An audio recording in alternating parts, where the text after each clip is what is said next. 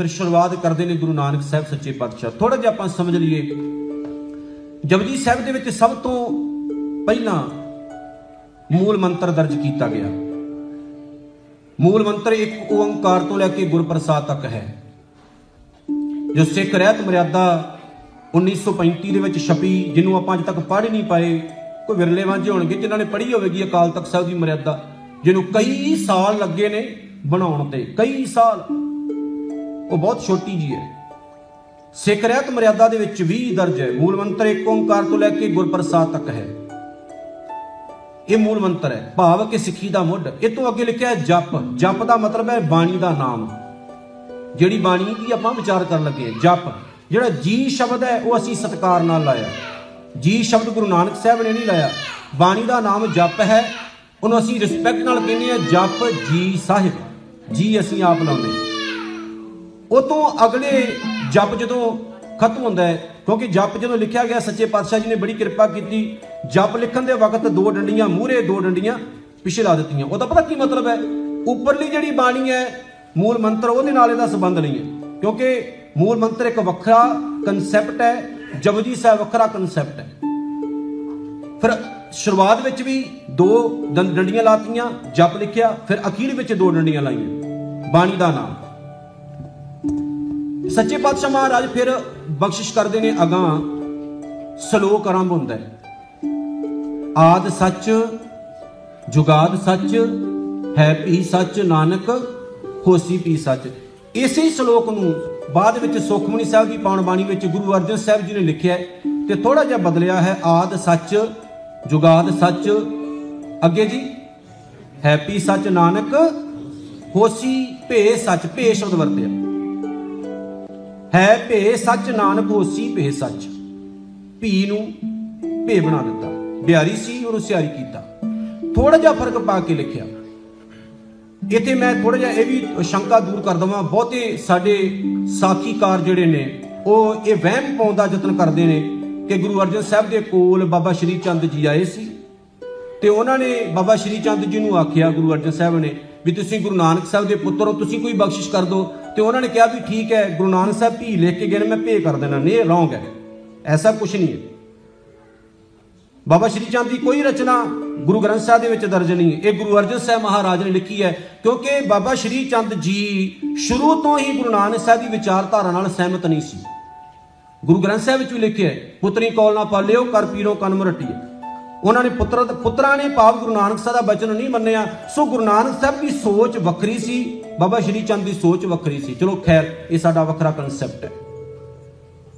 ਪਹਿਲਾ ਸ਼ਲੋਕ ਹੈ, ਆਦ ਸੱਚ, ਜੁਗਾਦ ਸੱਚ ਹੈ, ਭੀ ਸੱਚ, ਨਾਨਕ ਹੋਸੀ ਭੀ ਸੱਚ। ਅਖੀਰਲਾ ਸ਼ਲੋਕ ਹੈ, ਕਿਉਂਕਿ ਜਪਜੀ ਸਾਹਿਬ 'ਚ ਦੋ ਸ਼ਲੋਕ ਆਉਂਦੇ ਨੇ। ਪਹਿਲਾ ਇਹ, ਅਖੀਰਲਾ ਪਵਨ, ਗੁਰੂ ਪਾਣੀ ਪਿਤਾ ਮਾਤਾ ਧਰਤ ਮਹਤ। ਇਹ ਅਖੀਰਲਾ ਸ਼ਲੋਕ ਹੈ, ਜਦੋਂ ਜਪਜੀ ਸਾਹਿਬ ਦੀ ਸਮਾਪਤੀ ਕਰਦੇ ਨੇ। ਇਹੀ ਸ਼ਲੋਕ ਇੱਕ ਵਾਰੀ ਜਾ ਕੇ ਫਿਰ ਧੰਨ ਧੰਨ ਗੁਰੂ ਅਰਜਨ ਸਾਹਿਬ, ਗੁਰੂ ਅੰਗਦ ਸਾਹਿਬ ਮਹਾਰਾਜ, ਸੱਚੇ ਪਾਤਸ਼ਾਹ ਨੇ ਵੀ ਵਰਤਿਆ ਹੈ ਇਹੀ ਸ਼ਲੋਕ। ਤੇ ਉੱਥੇ ਥੋੜਾ ਜਿਹਾ ਫ਼ਰਕ ਪਾਇਆ। ਜਿਨੀ ਨਾਮ ਧਿਆਇਆ ਗਏ ਮਸਕਤ ਕਾਲ, ਨਾਨਕ ਤੇ ਮੁਖ ਉਜਲੇ ਹੋਰ ਕੀਤੀ ਛੁੱਟੀ ਨਾਲ। ਉੱਥੇ ਗੁਰੂ ਅੰਗਦ ਸਾਹਿਬ ਜੀ ਨੇ ਸ਼ਬਦ ਵਿੱਚ ਲਾਤਾ ਹੋਰ। ਥੋੜਾ ਜਿਹਾ ਫ਼ਰਕ ਪਾ ਕੇ ਇੱਕ ਸ਼ਬਦ ਦਾ ਉਸੇ ਸ਼ਲੋਕ ਨੂੰ ਲਿਖਿਆ। ਚਲੋ ਖੈਰ। ਜਪਜੀ ਸਾਹਿਬ ਦੀਆਂ 38 ਪੌੜੀਆਂ ਦੋ ਸ਼ਲੋਕ ਹੈ। ਹੁਣ ਉਹ ਸਾਰੀ ਜਿਹੜੀਆਂ ਜਿੰਨੀਆਂ ਵੀ 38 ਪੌੜੀਆਂ ਨੇ 38 ਦੀਆਂ 38 ਪੌੜੀਆਂ ਇੱਕ ਮਾਲਾ ਦੇ ਮਣਕੇ ਨੇ। ਇਹ ਨਹੀਂ ਹੈ ਵੀ ਕਿਸੇ ਰਚਨਾ 'ਚ ਕੁਛ ਕਿਹਾ, ਕਿਸੇ ਰਚਨਾ 'ਚ ਕੁਛ ਕਿਹਾ, ਕਿਸੇ ਪੌੜੀ 'ਚ ਵੱਖਰਾ ਕਨਸੈਪਟ ਲੈ ਲਿਆ, ਕਿਸੇ 'ਚ ਵੱਖਰਾ ਨਹੀਂ। ਇੱਕੋ ਹੀ ਵਿਸ਼ਾ ਹੈ ਕਿ ਸਚਿਆਰਾ ਹੋਈ ਹੈ ਕਿ ਉਹ ਕੂੜਾ ਟੁੱਟੇ ਪਾਲ। ਉਸੇ ਹੀ ਵਿਸ਼ੇ ਦੇ ਵਿੱਚ ਸਤਿਗੁਰੂ ਜੀ ਨੇ ਕਈ ਵਹਿਮ, ਭਰਮ, ਕਰਮ ਕਾਂਡਾਂ ਦੀ ਗੱਲ ਕੀਤੀ। ਬੰਦੇ ਦੇ ਬਾਹਰੀ ਜੀਵਨ ਦੀ ਗੱਲ ਕੀਤੀ, ਅੰਦਰਲੇ ਜੀਵਨ ਦੀ ਗੱਲ ਕੀਤੀ ਤੇ ਸਮਝਾਇਆ। ਸ਼ੁਰੂਆਤ ਕੀਤੀ ਸਤਿਗੁਰੂ ਜੀ ਨੇ ਇੱਕ ਓੰਕਾਰ।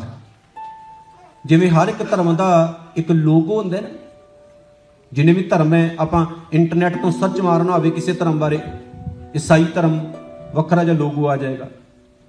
ਹਿੰਦੂ ਧਰਮ ਦਾ ਵੱਖਰਾ ਲੋਗੋ ਆਏਗਾ। ਯਹੂਦੀ ਧਰਮ, ਜੈਨ ਧਰਮ ਜਾਂ ਹੋਰ ਇੱਕ ਵੱਖਰੇ ਲੋਕ ਹੁੰਦੇ ਨੇ। ਭਾਵ ਕਿ ਜੋ ਉਹਨਾਂ ਦਾ ਮੁੱਢ ਹੁੰਦਾ ਹੈ, ਉਹਨੂੰ ਉਹ ਲੋਗੋ ਬਣਾ ਲੈਂਦੇ ਨੇ ਆਪਣਾ। ਸਿੱਖ ਧਰਮ ਦਾ ਮੁੱਢ ਹੈ, ਇੱਕ ਓੰਕਾਰ। ਥੋੜਾ ਜਿਹਾ ਸ਼ਾਂਤ ਹੋ ਕੇ ਸੁਣਿਓ ਥੋੜਾ ਜਿਹਾ ਸ਼ਾਂਤ। ਗੁਰੂ ਨਾਨਕ ਸਾਹਿਬ ਜੀ ਬੜੇ ਸਿਆਣੇ ਸੀ, ਉਹਨਾਂ ਨੂੰ ਪਤਾ ਸੀ ਆਉਣ ਵਾਲੇ ਟਾਈਮ ਦੇ ਵਿੱਚ ਬੜੇ ਵਿਲੱਖਣ ਦੀਆਂ ਕਾਢਾਂ ਵਾਲੇ ਬੰਦੇ ਪੈਦਾ ਹੋਣੇ ਨੇ। ਇਸ ਕਰਕੇ ਉਹਨਾਂ ਨੇ ਇੱਕ ਬੜੀ ਵੱਡੀ ਬਖਸ਼ਿਸ਼ ਕੀਤੀ। ਈੜੀ ਸਿਹਾਰੀ ਉੱਤੇ ਅਦਕ ਕੱਕਾ ਇੱਕ ਨਹੀਂ ਲਿਖਿਆ ਇਦਾਂ ਵੀ ਲਿਖ ਸਕਦੇ ਸੀ। ਫਿਰ ਗੁਰੂ ਨਾਨਕ ਸਾਹਿਬ ਨੇ ਕੀ ਕੀਤਾ? ਗਿਣਤੀ ਵਾਲਾ ਜਿਹੜਾ ਇੱਕ ਸੀ, ਉਹ ਮੂਰੇ ਲਾਇਆ। ਗਿਣਤੀ ਵਾਲਾ ਇੱਕ। ਗੌਰ ਕਰਿਓ ਧਿਆਨ ਨਾਲ। ਗਿਣਤੀ ਵਾਲਾ ਇੱਕ ਭਲਾ ਕਿਉਂ ਗੁਰੂ ਨਾਨਕ ਸਾਹਿਬ ਨੇ ਲਾਇਆ? ਕਿਉਂਕਿ ਈੜੀ ਸਿਹਾਰੀ ਉੱਤੇ ਅਦ ਕੱਕਾ ਇੱਕ ਦਾ ਅਰਥ ਬਦਲ ਸਕਦਾ ਹੈ। ਉਹਦਾ ਅਰਥ ਚੇਂਜ ਹੋ ਜਾਏਗਾ, ਕੋਈ ਵੀ ਕਰ ਸਕਦਾ ਹੈ। ਪਰ ਜਿਹੜਾ ਗਿਣਤੀ ਦਾ ਇੱਕ ਲਾ ਦਿੱਤਾ ਨਾ ਉਹ ਸਾਡੇ ਉੱਤੇ ਬੜੀ ਬਖਸ਼ਿਸ਼ ਕੀਤੀ। ਮਤਲਬ ਕਿ ਉਹਦਾ ਅਰਥ ਚੇਂਜ ਨਹੀਂ ਹੋਣਾ। ਇੱਕ ਹੈ ਤੇ ਇੱਕ ਹੀ ਰਹਿਣਾ ਹੈ। ਇੱਕ ਨੇ ਦੋ ਨਹੀਂ ਬਣਨਾ, ਜਾਂ ਇੱਕ ਦਾ ਅਰਥ ਚੇਂਜ ਨਹੀਂ ਹੋਣਾ, ਇੱਕ ਤਾਂ ਇੱਕ ਹੀ ਹੈ।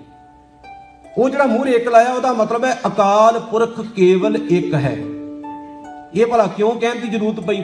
ਕਿਸੇ ਵੀ ਗੱਲ ਨੂੰ ਕਿਉਂ ਕਹਿਣਾ ਪੈਂਦਾ ਹੈ? ਗੱਲ ਤਾਂ ਕਹਿਣੀ ਪੈਂਦੀ ਜਿੱਥੇ ਕੁਝ ਗਲਤ ਹੋ ਰਿਹਾ ਹੋਵੇ।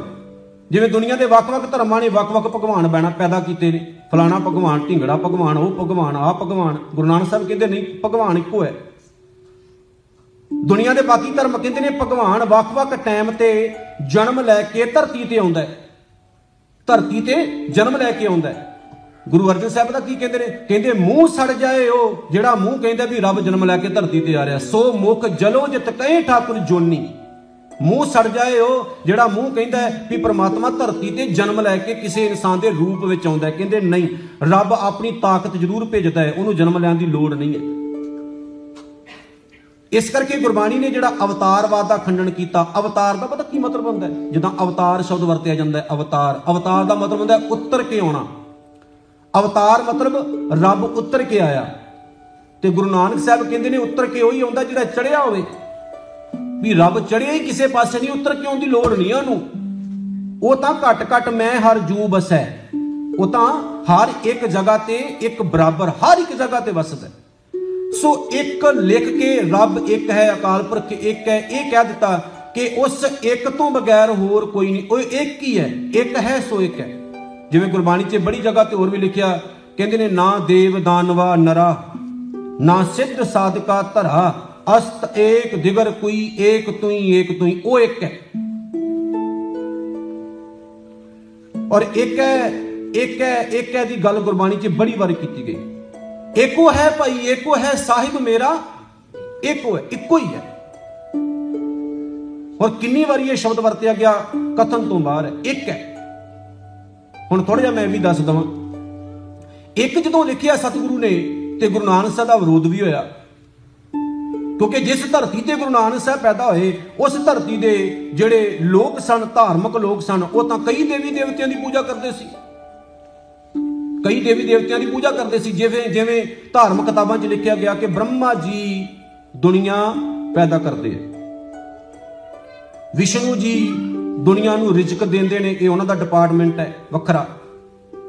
ਸ਼ਿਵ ਜੀ ਦੀਵਾਨ ਲਾਉਂਦੇ, ਦੀਵਾਨ ਦਾ ਮਤਲਬ ਕਿ ਸ਼ਿਵ ਜੀ ਜਿਹੜੇ ਨੇ, ਉਹ ਮੌਤ ਦਾ ਦਰਬਾਰ ਲਾਉਂਦੇ ਨੇ। ਇਹ ਗੁਰਬਾਣੀ ਵਿੱਚ ਵੀ ਆਖਿਆ ਗਿਆ, ਇੱਕ ਮਾਈ ਜੂਤ ਵਿਆਈ ਤਿੰਨ ਚੇਲੇ ਪ੍ਰਮਾਣ ਇੱਕ ਸੰਸਾਰੀ, ਇੱਕ ਭੰਡਾਰੀ, ਇੱਕ ਲਾਏ ਦੀ ਬਾਣ। ਪਰ ਮਹਾਰਾਜ ਕਹਿੰਦੇ, ਮੈਂ ਨਹੀਂ ਸਹਿਮਤ। ਮੈਂ ਕਹਿੰਨਾ ਕਿ ਜਿਵਤ ਸੁਭਾਵ ਹੈ ਤਿਵਾ ਚਲਾਵੇ ਜਿਵ ਹੋਵੇ ਫਰਮਾਨ। ਮਹਾਰਾਜ ਕਹਿੰਦੇ ਨੇ, ਪਰਮਾਤਮਾ ਹੀ ਦੁਨੀਆ ਪੈਦਾ ਕਰਦਾ ਹੈ। ਪਰਮਾਤਮਾ ਹੀ ਰਿਜ਼ਕ ਦਿੰਦਾ ਹੈ। ਪਰਮਾਤਮਾ ਹੀ ਮਾਰਦਾ ਹੈ। ਰੱਬ ਨੂੰ ਵਿਹਲਾ ਬਿਠਾਉਣ ਦੀ ਜ਼ਰੂਰਤ ਨਹੀਂ। ਸਭ ਰੱਬ ਹੀ ਕਰ ਰਿਹਾ ਉਹ ਵੱਖੋ ਵੱਖਰੇ ਡਿਪਾਰਟਮੈਂਟ ਨਹੀਂ ਕਿਸੇ ਨੂੰ ਦਿੰਦਾ। ਵੀ ਤੂੰ ਆ ਕਰ, ਤੂੰ ਆ ਕਰ, ਤੂੰ ਆ ਕਰ। ਉਹ ਕਹਿੰਦੇ, ਸਭ ਪ੍ਰਮਾਤਮਾ ਕਰ ਰਿਹਾ ਇੱਕ ਹੈ ਉਹ। ਇਸ ਕਰਕੇ ਗੁਰੂ ਨਾਨਕ ਸਾਹਿਬ ਦਾ ਵਿਰੋਧ ਵੀ ਹੋਇਆ। ਵੀ ਆਪਾਂ ਤਾਂ ਆ ਕੰਮ ਕਰ ਰਹੇ ਤੁਸੀਂ ਕਹਤਾ ਵੀ ਇੱਕ ਹੀ ਹੈ, ਉਹੀ ਸਭ ਕੁਝ ਕਰ ਰਿਹਾ ਹੁਣ ਆਸਾ ਦੀ ਵਾਰ ਵਿੱਚ ਵੀ ਲਿਖਿਆ ਨਾ, ਆਪੀ ਨੇ ਆਪ ਸਾਜਿਓ। ਹੁਣ ਇਹ ਨਾ ਸਮਝਿਓ ਖਰੇ, ਮੈਂ ਆਪਣੇ ਕੋਲ ਅਰਥ ਕਰੀ ਜੰਨਾ ਅਰਥ ਵੀ ਗੁਰਬਾਣੀ ਚੋਂ ਕਰਕੇ ਦਵਾਂਗਾ ਮੈਂ ਤੁਹਾਨੂੰ। ਆਪੀ ਨੇ ਆਪ ਸਾਜਿਓ, ਪ੍ਰਮਾਤਮਾ ਨੇ ਆਪਣੇ ਆਪ ਨੂੰ ਖੁਦ ਪੈਦਾ ਕੀਤਾ। ਆਪੀ ਨੇ ਰਚਿਓ ਨਾਉ, ਆਪਣਾ ਨਾਮ ਵੀ ਉਹਨੇ ਰਚਿਆ। ਦੋਈ ਕੁਦਰਤ ਸਾਜੀ ਹੈ, ਆਪੇ ਹੀ ਦੂਜੇ ਨੰਬਰ ਤੇ ਉਹਨੇ ਕੁਦਰਤ ਪੈਦਾ ਕੀਤੀ। ਕਰ ਆਸਨ ਡਿੱਠੋ ਚਾਓ ਤੇ ਚਾਹ ਨਾਲ ਫਿਰ ਕੁਦਰਤ ਵਿੱਚ ਬਹਿ ਗਿਆ।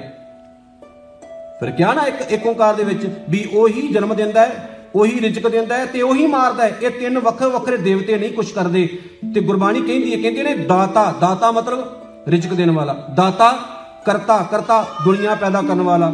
ਦਾਤਾ ਕਰਤਾ ਆਪ ਤੂੰ ਤੁਸ ਦੇਵੇਂ, ਕਰੇ ਬਸਾਓ ਰਿਜ਼ਕ ਵੀ ਉਹੀ ਦਿੰਦਾ ਹੈ, ਦੁਨੀਆ ਪੈਦਾ ਵੀ ਉਹੀ ਕਰਦਾ ਹੈ। ਦਾਤਾ ਕਰਤਾ ਆਪ ਤੂੰ ਤੁਸ ਦੇਵੇਂ, ਕਰੇ ਪਸਾਓ। ਤੂੰ ਜਾਣ ਹੋਈ ਸਭ ਸੇ ਦੇ ਲੈਸੇ ਜਿੰਦ ਕਵਾਓ। ਮੌਤ ਵੀ ਉਹੀ ਦਿੰਦਾ ਹੈ। ਜੀਵਨ ਵੀ ਉਹੀ ਦਿੰਦਾ ਹੈ। ਮੌਤ ਵੀ ਉਹੀ ਦਿੰਦਾ ਹੈ। ਸੋ ਇੱਕ ਲਿਖ ਕੇ ਸਤਿਗੁਰੂ ਜੀ ਨੇ ਕਹਿ ਦਿੱਤਾ, ਰੱਬ ਇੱਕ ਹੈ, ਉਹ ਤੋਂ ਇਲਾਵਾ ਹੋਰ ਕਿਸੇ ਤਾਕਤ ਨੂੰ, ਕਿਸੇ ਸ਼ਕਤੀ ਨੂੰ ਮੈਂ ਨਹੀਂ ਮੰਨਦਾ। ਫਿਰ ਉਤੋਂ ਅੱਗੇ ਸਤਿਗੁਰੂ ਨੇ ਇੱਕ ਬੜੀ ਵੱਡੀ ਸਾਡੇ ਬਖਸ਼ਿਸ਼ ਕੀਤੀ। ਸ਼ਬਦ ਲਿਖਿਆ, ਓੰਕਾਰ।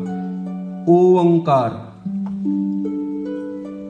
ਊੜਾ ਖੁੱਲਾ ਵਰਤਿਆ। ਪੰਜਾਬੀ ਦੇ ਦੋ ਊੜੇ ਹੁੰਦੇ ਆ। ਇੱਕ ਊੜਾ ਬੰਦ, ਇੱਕ ਊੜਾ ਖੁੱਲਾ ਇਹ ਭੁੱਲ ਨਾ ਜਾਇਓ। ਊੜਾ ਤੇ ਜੂੜਾ, ਇਹ ਦੋਨੋਂ ਚਾਹੀਦੇ ਨੇ ਸਾਨੂੰ। ਜੇ ਊੜਾ ਭੁੱਲ ਗਿਆ ਤੇ ਜੂੜਾ ਕਿੱਥੇ ਲੱਭਣਾ? ਹੈ? ਊੜਾ ਯਾਦ ਰੱਖਿਓ। ਊੜਾ ਵਰਤਿਆ। ਊੜੇ ਨੂੰ ਸਤਿਗੁਰੂ ਜੀ ਨੇ ਖੁੱਲਾ ਰੱਖਿਆ, ਨਾ ਕਿ ਬੰਦ। ਖੁੱਲਾ ਊੜਾ ਲੈ ਕੇ, ਫਿਰ ਉਹਦੇ ਤੇ ਮੂਹਰੇ ਜਿਹੜੀ ਦ- ਸਤਿਗੁਰੂ ਜੀ ਨੇ ਇੱਕ ਲੰਮੀ ਲਾਈਨ ਖਿੱਚੀ ਹੈਗਾ ਇਹਦੇ ਵਿੱਚ ਕਿਸੇ ਹੋਰ ਢੰਗ ਨਾਲ ਲਿਖੀ ਹੈ, ਜਦਕਿ ਗੁਰੂ ਗ੍ਰੰਥ ਸਾਹਿਬ ਦੇ ਵਿੱਚ ਇਹ ਸੱਤ ਤੇ ਨਾਮ ਦੇ ਸੈਂਟਰ ਵਿੱਚ ਆਉਂਦੀ। ਊੜੇ ਦੇ ਮੂਹਰੇ ਲੰਮੀ ਲਾਈਨ ਜਿਹਨੂੰ ਆਪਾਂ ਕਹਿੰਦੇ ਉਹ ਹੈ ਸੰਸਕ੍ਰਿਤ ਦਾ ਇੱਕ ਸ਼ਬਦ। ਉਹਨੂੰ ਕਹਿੰਦੇ ਨੇ ਸੰਸਕ੍ਰਿਤ ਵਿੱਚ ਕਾਰ। ਜਿਵੇਂ ਸਾਡੇ ਸ਼ਬਦ ਹੁੰਦੇ ਨੇ, ਊੜਾ, ਐੜਾ, ਈੜੀ, ਸੱਸਾ ਹਾਹਾ ਕੱਕਾ, ਖੱਕਾ, ਗੱਗਾ, ਕੱਗਾ, ਗੰਗ। ਇਹਦਾ ਸੰਸਕ੍ਰਿਤ ਵਿੱਚ ਉਹ ਸ਼ਬਦ ਹੈ ਕਾਰ, ਜਿਹੜਾ ਊੜੇ ਦੇ ਮੂਹਰੇ ਲੰਮੀ ਲਾਈਨ ਲੱਗੀ। ਹੁਣ ਉਹਦਾ ਅਰਥ ਕੀ ਹੈ? ਊੜਾ ਤੇ ਕਾਰ। ਬਣ ਗਿਆ ਇੱਕ ਓ ਓੰਕਾਰ। ਇੱਕ ਓੰਕਾਰ। ਇਹਦਾ ਉਚਾਰਨ ਵੀ ਥੋੜਾ ਜਿਹਾ ਠੀਕ ਰੱਖਿਓ। ਊੜਾ ਭਾਵ ਖੁੱਲਾ ਊੜਾ ਦੱਸਦਾ ਹੈ, ਪ੍ਰਮਾਤਮਾ ਸਰਬ ਵਿਆਪਕ ਹੈ। ਇਹ ਮਾੜਾ ਮੋਟਾ ਸ਼ਬਦ ਨਹੀਂ ਸੀ ਉਸ ਟਾਈਮ ਸਰਬ ਵਿਆਪਕ ਕਹਿਣਾ ਵੀ ਬੜੀ ਵੱਡੀ ਗੱਲ ਸੀ। ਕਿਉਂਕਿ ਬ੍ਰਾਹਮਣ ਦੇਵਤਾ ਜੀ ਤੇ ਕਮਾਲ ਕਰੀ ਜਾਂਦੇ ਸੀ। ਉਹ ਕਹਿੰਦੇ ਸੀ ਵੀ ਬ੍ਰਾਹਮਣ ਬ੍ਰਹਮਾ ਜੀ ਦੇ ਮੁਖ ਤੋਂ ਪੈਦਾ ਹੋਇਆ। ਖੱਤਰੀ ਬ੍ਰਹਮਾ ਜੀ ਦੀ ਬਾਹਾਂ ਚੋਂ ਪੈਦਾ ਹੋਇਆ, ਵੈਸ਼ ਉਹਦੇ ਢਿੱਡ ਚੋਂ ਨਿਕਲਿਆ ਹੈ ਤੇ ਸ਼ੂਦਰ ਉਹਦੇ ਪੈਰਾਂ ਚੋਂ ਨਿਕਲਿਆ ਹੈ। ਇਸ ਕਰਕੇ ਰੱਬ ਦੀ ਭਗਤੀ ਕੇਵਲ ਬ੍ਰਾਹਮਣ ਕਰ ਸਕਦਾ ਹੈ, ਦੂਜਾ ਕੋਈ ਨਹੀਂ ਤੇ ਮਹਾਰਾਜ ਕਹਿੰਦੇ ਅਸੀਂ ਉਹ ਸਰਬ ਵਿਆਪਕ ਹੈ। ਸਮਝੋ ਇਹਦੀ ਕਿਸ ਗੱਲ? ਨੂੰ ਸਰਬ ਵਿਆਪਕ ਮਹਾਰਾਜ ਨੇ ਹਰ ਇੱਕ ਗਰੀਬ ਦੀ ਬਾਹ ਫੜੀ। ਨੀਚਾ ਅੰਦਰ ਨੀਚ ਜਾਤ, ਨੀਚੀ ਹੂੰ, ਅਤ ਨੀਚ ਨਾਨਕ, ਤਨ ਕੈ ਸੰਗ ਸਾਥ ਵੱਡਿਆਂ ਸਿਓ ਕਿਆ ਰੀਸ ਹਰ ਇੱਕ ਦੀ ਬਾਹ ਫੜੀ। ਮਹਾਰਾਜ ਨੇ ਕਿਹਾ, ਕੋਈ ਕਾਲਾ ਹੈ ਗੋਰਾ ਹੈ, ਅਮੀਰ ਹੈ, ਗਰੀਬ ਹੈ, ਨੀਵੀਂ ਜਾਤ ਵਾਲਾ ਹੈ, ਉੱਚੀ ਜਾਤ ਵਾਲਾ ਹੈ। ਤੁਸੀਂ ਨਫ਼ਰਤ ਕਰ ਸਕਦੇ ਹੋ। ਬਾਬੇ ਨਾਨਕ ਨੇ ਕਿਹਾ, ਮੈਂ ਨਫ਼ਰਤ ਨਹੀਂ ਵੰਡਦਾ, ਮੈਂ ਪਿਆਰ ਵੰਡਦਾ ਇਸ ਕਰਕੇ ਸਰਬ ਵਿਆਪਕ ਕਹਿਤਾ, ਊੜਾ ਖੁੱਲਾ ਸਰਬ ਵਿਆਪਕ ਹੈ। ਉਹ ਭਾਈ ਮਰਦਾਨੇ ਵਿੱਚ ਵੀ ਓਨਾ ਹੀ ਵਸਦਾ ਸੀ, ਜਿੰਨਾ ਗੁਰੂ ਨਾਨਕ ਸਾਹਿਬ ਵਿੱਚ ਵਸਦਾ ਸੀ। ਇਸ ਕਰਕੇ ਗੁਰੂ ਨਾਨਕ ਸਾਹਿਬ ਨੇ ਨੀਵੀਂ ਜਾਤ ਵਾਲੇ, ਕਹੇ ਜਾਣ ਵਾਲੇ ਲੋਕ ਕਹਿੰਦੇ ਸੀ, ਮਰਾਸੀ ਹੈ। ਤੇ ਮਹਾਰਾਜ ਨੇ ਕਿਹਾ ਸੀ, ਮੇਰਾ ਭਰਾ ਹੈ। ਇੱਕ ਵਾਰੀ ਆਖ ਦਿਓ ਜੀ, ਧੰਨ ਗੁਰੂ ਉੱਚੀ ਆਵਾਜ਼ 'ਚ, ਧੰਨ ਗੁਰੂ। ਕਹਿੰਦੇ ਸੀ ਮਰਾਸੀ ਹੈ ਮਹਾਰਾਜ ਕਹਿੰਦੇ, ਮੇਰਾ ਭਰਾ ਹੈ ਕੰਬਖਤੋ ਇਹ ਤਾਂ ਮੇਰਾ ਭਾਈ ਹੈ ਤੁਸੀਂ ਕੌਣ ਹੁੰਦੇ ਹੋ ਮਾੜਾ ਕਹਿਣ ਵਾਲੇ? ਇੰਨਾ ਪਿਆਰ ਤਾਂ ਘੁੱਟ ਕੇ ਸੀਨੇ ਨਾਲ ਲਾ ਲਿਆ। ਸੋ ਸਰਬ ਵਿਆਪਕ ਕਹਿ ਕੇ ਆਖ ਦਿੱਤਾ, ਜਿਵੇਂ ਚੰ드ਰਮਾ ਜਿਹੜਾ ਹੁੰਦਾ ਨਾ ਉਹਦੀਆਂ ਕਿਰਨਾਂ, ਉਹਦੀ ਰੌਸ਼ਨੀ ਚਿੱਕੜ ਵਿੱਚ ਵੀ ਜਾਂਦੀ ਹੈ ਚੰਗੀ ਥਾਂ 'ਚ ਵੀ ਜਾਂਦੀ ਹੈ, ਗਰੀਬ 'ਚ ਘਰ ਘਰ 'ਚ ਵੀ ਜਾਂਦੀ ਹੈ, ਅਮੀਰ ਦੇ ਘਰ ਵਿੱਚ ਵੀ ਜਾਂਦੀ ਹੈ। ਕਦੇ ਸੂਰਜ ਜਾਂ ਚੰ드ਰਮਾ ਦੀ ਰੌਸ਼ਨੀ ਨੇ ਇਹ ਕਿਹਾ ਵੀ ਮੈਂ ਜਾਤ ਪਾਤ ਵੇਖ ਕੇ ਰੌਸ਼ਨੀ ਦਵਾਂਗੀ। ਨਹੀਂ, ਉਹ ਸਭਨਾ ਦੇ ਘਰ 'ਚ ਹੈ, ਪ੍ਰਮਾਤਮਾ ਸਭਨਾ ਵਾਸਤੇ ਹੈ।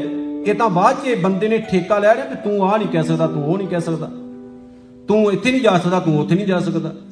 ਰੱਬ ਦੇ ਘਰ ਦੇ ਵਿੱਚ ਹੀ ਵਿਤਕਰਾ ਰੱਬ ਦੇ ਘਰ ਦੇ ਵਿੱਚ ਹੀ ਵਿਤਕਰਾ ਇਹ ਗੁਰੂ ਨਾਨਕ ਸਾਹਿਬ ਨੇ ਨਹੀਂ ਦਿੱਤਾ। ਫਿਰ ਕਾਰ ਜਿਹੜੀ ਲਾਈ ਉਹਦਾ ਮਤਲਬ ਹੈ ਇੱਕ ਰਸ। ਇੱਕ ਰਸ ਮਤਲਬ ਲਗਾਤਾਰ, ਇਹ ਨਹੀਂ ਵੀ ਪ੍ਰਮਾਤਮਾ ਕਦੇ ਤਾਂ ਹੁੰਦਾ ਹੈ ਮੌਜੂਦ ਤੇ ਕਦੇ ਸੌ ਜਾਂਦਾ ਹੈ। ਐਸਾ ਨਹੀਂ ਹੈ। ਵੀ ਪ੍ਰਮਾਤਮਾ ਹੁਣ ਹੈ ਕੱਲ ਨੂੰ ਨਹੀਂ ਹੋਣਾ। ਐਸਾ ਨਹੀਂ। ਤੂੰ ਸਭਣੀ ਥਾਈ ਜਿੱਥੇ ਹੋ ਜਾਈ। ਮੈਂ ਜਿੱਥੇ ਜਾਣਾ, ਤੂੰ ਸਭਨਾ ਜਗ੍ਹਾ ਤੇ ਹੈ। ਵੀ ਜੇ ਮੈਂ ਅਮਰੀਕਾ 'ਚ ਆ ਗਿਆ, ਤੂੰ ਇੱਥੇ ਵੀ ਹੈ। ਜੇ ਮੈਂ ਇੰਗਲੈਂਡ ਚਲਾ ਗਿਆ, ਉੱਥੇ ਵੀ ਹੋਵੇਗਾ। ਜੇ ਮੈਂ ਕੀਨੀਆ ਚਲਾ ਗਿਆ, ਉੱਥੇ ਵੀ ਹੋਵੇਗਾ ਜੇ ਮੈਂ ਪਾਕਿਸਤਾਨ ਚਲਾ ਗਿਆ, ਉੱਥੇ ਵੀ ਹੋਵੇਗਾ ਜੇ ਇੰਡੀਆ ਬੈਠਾ, ਉੱਥੇ ਵੀ ਹੋਵਾਂਗਾ। ਜੇ ਮੈਂ ਬੈੱਡਰੂਮ 'ਚ ਹਾਂ, ਉੱਥੇ ਵੀ ਹਾਂ। ਜੇ ਮੈਂ ਟ੍ਰੇਨ 'ਚ ਪਲੇਨ 'ਚ, ਕਿਤੇ ਵੀ ਆ ਉਹ ਸਭਨਾ ਤੇ ਸਭਨਾ ਜਗ੍ਹਾ ਤੇ ਇਹ ਨਹੀਂ ਵੀ ਪਰਮਾਤਮਾ ਕਿਸੇ ਜਗ੍ਹਾ ਤੇ ਹੈ ਤੇ ਕਿਸੇ ਜਗ੍ਹਾ ਤੇ ਨਹੀਂ। ਇਹ ਨਹੀਂ ਵੀ ਹੁਣ ਗ- ਗੁਰਦੁਆਰੇ ਵਿੱਚ ਗੁਰੂ ਗ੍ਰੰਥ ਸਾਹਿਬ ਬੈਠੇ ਸਾਨੂੰ ਵੇਖ ਰਹੇ ਨੇ ਤੇ ਲੰਗਰ ਹਾਲ 'ਚ ਜਾ ਕੇ ਨੁਕਤਾ ਚੀਨੀਆਂ ਕਰੋ ਤੇ ਚੁਗਲੀ ਨਿੰਦਾ ਕਰੋ। ਇੱਥੇ ਕਿਹੜਾ ਸਾਨੂੰ ਕੋਈ ਵੇਖਦਾ ਹੈ? ਨਹੀਂ? ਇਹ ਸੀਸੀਟੀਵੀ ਹਰ ਇੱਕ ਜਗ੍ਹਾ ਤੇ। ਹੈ ਇਹ ਇੱਥੇ ਹੈ ਸਿਰ ਦੇ ਉੱਤੇ। ਵੀ ਤੂੰ ਜੋ ਕਰਦਾ ਹੈ, ਮੈਂ ਵੇਖਦਾ ਹਾਂ। ਸੋ ਪ੍ਰਮਾਤਮਾ ਨੂੰ ਆਖਿਆ, ਉਹ ਇੱਕ ਹੈ, ਉਹ ਸਰਬ ਵਿਆਪਕ ਹੈ ਤੇ ਉਹ ਇੱਕ ਰਸ ਵਸਦਾ ਹੈ ਹਰ ਇੱਕ ਜਗ੍ਹਾ ਤੇ। ਉਹ ਤੋਂ ਅਗਲਾ ਸ਼ਬਦ ਹੈ ਸਤਨਾਮ। ਸਤ ਦਾ ਮਤਲਬ ਹੈ ਹੋਂਦ, ਹਮੇਸ਼ਾ ਸੱਚ ਰਹਿਣ ਵਾਲਾ, ਸਦਾ ਰਹਿਣ ਵਾਲਾ। ਨਾਮ, ਉਹਦੀ ਪਹਿਚਾਨ ਉਹਦੀ ਹੋਂਦ ਦਾ ਪ੍ਰਤੀਕ। ਭਾਵ ਪਰਮਾਤਮਾ ਦੀ ਹੋਂਦ ਕਦੇ ਖਤਮ ਨਹੀਂ ਹੁੰਦੀ। ਪਰਮਾਤਮਾ ਦਾ ਨਾਮ ਕਦੇ ਖਤਮ ਨਹੀਂ ਹੁੰਦਾ। ਅਸੀਂ ਉਹਦਾ ਨਾਮ ਲਈਏ ਚਾਹ ਨਾ ਲਈਏ, ਉਹ ਹਮੇਸ਼ਾ ਰਹਿਣਾ ਹੈ। ਅਸੀਂ ਮਰ ਮੁੱਕ ਜਾਵਾਂਗੇ, ਰੱਬ ਨੇ ਖਤਮ ਨਹੀਂ ਹੋਣਾ, ਉਹ ਹਮੇਸ਼ਾ ਰਹੇਗਾ। ਪਹਿਲਾਂ ਵੀ ਸੀ, ਹੁਣ ਵੀ ਹੈ, ਆਉਣ ਵਾਲੇ ਟਾਈਮ 'ਚ ਵੀ ਰਹੇਗਾ। ਅਗਲਾ ਸ਼ਬਦ ਹੈ ਕਰਤਾ ਪੁਰਖ। ਕਰਤਾ ਪਰਮਾਤਮਾ, ਉਹ ਜਿਨਨੇ ਸਾਰੇ ਵਰਲਡ ਨੂੰ ਕ੍ਰੀਏਟ ਕੀਤਾ ਹੈ। ਉਹਨੂੰ ਕਹਿੰਦੇ ਕਰਤਾ। ਪੁਰਖ ਦਾ ਮਤਲਬ ਹੈ ਬਣਾ ਕੇ ਵਿੱਚ ਰਹਿਣ ਵਾਲਾ। ਪੁਰਖ ਭਾਵ ਵਿੱਚ ਰਹਿਣ ਵਾਲਾ। ਹੁਣ ਇਹ ਸ਼ਬਦ ਬੜਾ ਪਿਆਰਾ ਹੈ। ਕਈ ਧਰਮ ਕਹਿੰਦੇ ਨੇ ਕਿ ਪ੍ਰਮਾਤਮਾ ਨੇ ਜਦੋਂ ਕੁਦਰਤ ਪੈਦਾ ਕੀਤੀ ਨਾ ਤੇ ਸ਼ਨੀਵਾਰ ਤੱਕ ਪ੍ਰਮਾਤਮਾ ਕੰਮ ਕਰਦਾ ਰਿਹਾ ਤੇ ਫਿਰ ਸ਼ਾਮ ਨੂੰ ਥੱਕ ਗਿਆ ਤੇ ਐਤਵਾਰ ਨੂੰ ਰੱਬ ਸੌਂ ਗਿਆ। ਗੁਰਬਾਣੀ ਨਹੀਂ ਮੰਨਦੀ ਇਹ। ਵੀ ਐਤਵਾਰ ਨੂੰ ਰੱਬ ਸੌਂ ਗਿਆ ਸੀ, ਇਸ ਕਰਕੇ ਆਪਾਂ ਵੀ ਸੌਂਨੇ ਆ ਛੁੱਟੀ ਮਨਾਓ ਜੀ। ਮਹਾਰਾਜ ਨੇ ਕਿਹਾ ਵੀ ਨਹੀਂ, ਰੱਬ ਨੂੰ ਵਿਹਲਾ ਨਹੀਂ ਰਹਿਣ ਦੇਣਾ। ਹਰ ਵਕਤ ਕੰਮ ਤੇ ਲੱਗਿਆ ਰੱਬ, ਹਰ ਵਕਤ ਹਰ ਵਕਤ। ਕਈਆਂ ਨੇ ਕਿਹਾ ਜੀ ਉਹਨੇ ਸ਼ੁੱਕਰਵਾਰ ਨੂੰ ਆਰਾਮ ਕੀਤਾ ਸੀ, ਉਹ ਸ਼ੁੱਕਰਵਾਰ ਨੂੰ ਆਰਾਮ ਕਰਾਈ ਜਾਂਦੇ ਰੱਬ ਨੂੰ। ਕੋਈ ਐਤਵਾਰ ਨੂੰ ਕਰਾਉਂਦਾ ਹੈ, ਕੋਈ ਸ਼ੁੱਕਰਵਾਰ ਨੂੰ ਕਰਾਉਂਦਾ ਹੈ। ਵੱਖੋ ਵੱਖਰੇ ਦਿਨ ਮਿਲਣੇ ਨੇ ਜਿਵੇਂ ਆਪਾਂ ਆਪਣੇ ਦਿਨ ਮੰਨੇ ਨੇ ਵੀ ਵੀਰਵਾਰ ਨੂੰ ਪਤਾ ਨਹੀਂ ਬੀਬੀਆਂ ਕੱਪੜੇ ਨਹੀਂ ਧੋਂਦੀਆਂ ਤੇ ਐਤ ਜਿਹੜਾ ਮੰਗਲਵਾਰ ਹੁੰਦਾ ਸ਼ਾਇਦ ਉਹ ਨਹਾਉਂਦੇ ਨਹੀਂ ਆ। ਵਹਿਮ ਹੈ ਨਾ? ਵੀ ਕੱਪੜੇ ਭਾਵੇਂ ਜਿੰਨੇ ਮਰਜ਼ੀ ਗੰਦੇ ਹੋਣ ਧੋਣੇ ਨਹੀਂ ਜੀ ਵੀਰਵਾਰ ਨੂੰ। ਭਲਾ ਕਿਉਂ ਕਿਉਂਕਿ ਉਹ ਜੀ ਪੀਰਾਂ ਫਕੀਰਾਂ ਦਾ ਦਿਨ ਹੁੰਦਾ ਹੈ। ਹੁਣ ਅਮਰੀਕਾ 'ਚ ਕਿਹੜਾ ਪੀਰ ਫਕੀਰ ਆ ਕੇ ਬੈਠਾ ਹੈ ਜਿਹਨੂੰ ਮੈਲ ਚੜਨੀ ਹੈ? ਓਏ ਵਹਿਮ ਹੈ। ਸਿਰ ਭਾਵੇਂ ਕਿੰਨਾ ਵੀ ਗੰਦਾ ਕਿਉਂ ਨਾ ਹੋਵੇ ਨਾ ਜੀ ਨਾ ਅੱਜ ਮੰਗਲਵਾਰ ਹੈ, ਅੱਜ ਧੋਣਾ ਨਹੀਂ। ਸਕਰੀਨ ਨਾਲ ਭਾਵੇਂ ਬੰਦੇ ਦਾ ਬੁਰਾ ਹਾਲ ਹੋ ਜੇ ਸੋਣਾ ਨਹੀਂ ਆਪਾਂ। ਸੋ ਗੁਰਬਾਣੀ ਇਹ ਵਹਿਮ ਨਹੀਂ ਮੰਨਦੀ ਬੰਦੇ ਨੂੰ। ਗੁਰਬਾਣੀ ਕਹਿੰਦੀ ਵੀ ਮੰਗਲਵਾਰ ਹੋਵੇ, ਸੋਮਵਾਰ ਹੋਵੇ, ਸ਼ੁੱਕਰਵਾਰ ਹੋਵੇ, ਨਜ਼ਾਰੇ ਲਓ, ਹਰ ਵਕਤ ਰੱਬ ਹੈ। ਵਹਿਮ ਨਹੀਂ ਕਰਨਾ। ਕਰਤਾ ਰੱਬ ਨੇ ਦੁਨੀਆ ਪੈਦਾ ਪੈਦਾ ਕੀਤੀ। ਸਤਿਗੁਰ ਨੇ ਕਿਹਾ, ਪੁਰਖ ਪੁਰਖ ਭ- ਭਾਵ ਦੁਨੀਆ ਪੈਦਾ ਕਰਕੇ ਉਹ ਵਿੱਚ ਵੜ ਗਿਆ, ਦੁਨੀਆ ਵਿੱਚ ਵਸ ਗਿਆ। ਇਹ ਨਹੀਂ ਵੀ ਰੱਬ ਨੇ ਕੁਦਰਤ ਪੈਦਾ ਕੀਤੀ ਤੇ ਉਹ ਸਤਵੇਂ ਅਸਮਾਨ 'ਚ ਜਾ ਕੇ ਬੈੱਡ ਲਾ ਕੇ ਸੌਂ ਗਿਆ।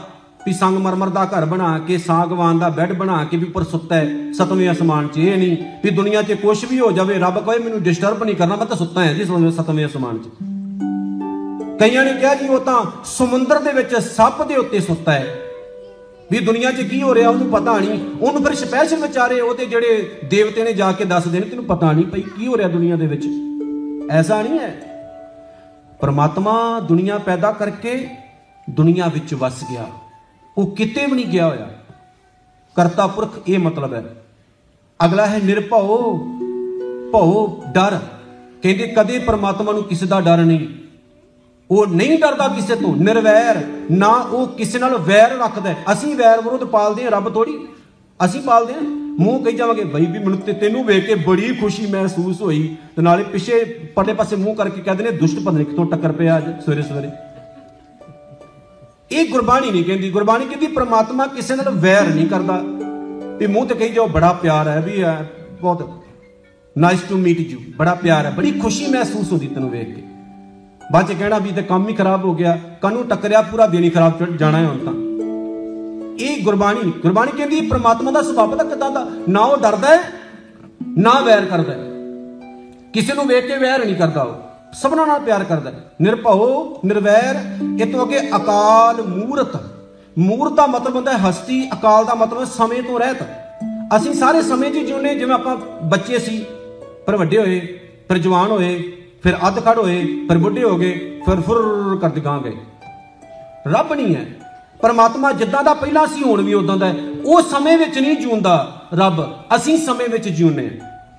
ਸਮਾਂ ਸਾਨੂੰ ਖਤਮ ਕਰ ਦਿੰਦਾ ਹੈ, ਪਰ ਰੱਬ ਨੂੰ ਨਹੀਂ, ਕਿਉਂਕਿ ਰੱਬ ਨੇ ਸਮਾਂ ਪੈਦਾ ਕੀਤਾ ਹੈ, ਸਮੇਂ ਨੇ ਰੱਬ ਨੂੰ ਪੈਦਾ ਨਹੀਂ ਕੀਤਾ। ਇਸ ਕਰਕੇ ਉਹ ਇੱਕ ਸਮਾਨ ਰਹਿੰਦਾ ਹੈ, ਨਾ ਉਹ ਬੱਚਾ ਸੀ, ਨਾ ਬਚਪਨ ਵਿੱਚ ਆਇਆ, ਨਾ ਉਹ ਜਵਾਨ ਹੋਏਗਾ, ਨਾ ਉਹ ਬੁੱਢਾ ਹੋਏਗਾ, ਨਾ ਉਹ ਮਰੇਗਾ, ਇੱਕ ਸਮਾਨ ਹੈ। ਇਸ ਕਰਕੇ ਉਹਦੀ ਹਸਤੀ ਹਮੇਸ਼ਾ ਮੌਤ ਤੋਂ ਰਹਿਤ ਹੈ, ਜਵਾਨੀ, ਬਚਪਨਾ, ਬੁਢੇਪਾ, ਉਹਦੇ ਤੇ ਨਹੀਂ ਆਉਂਦਾ।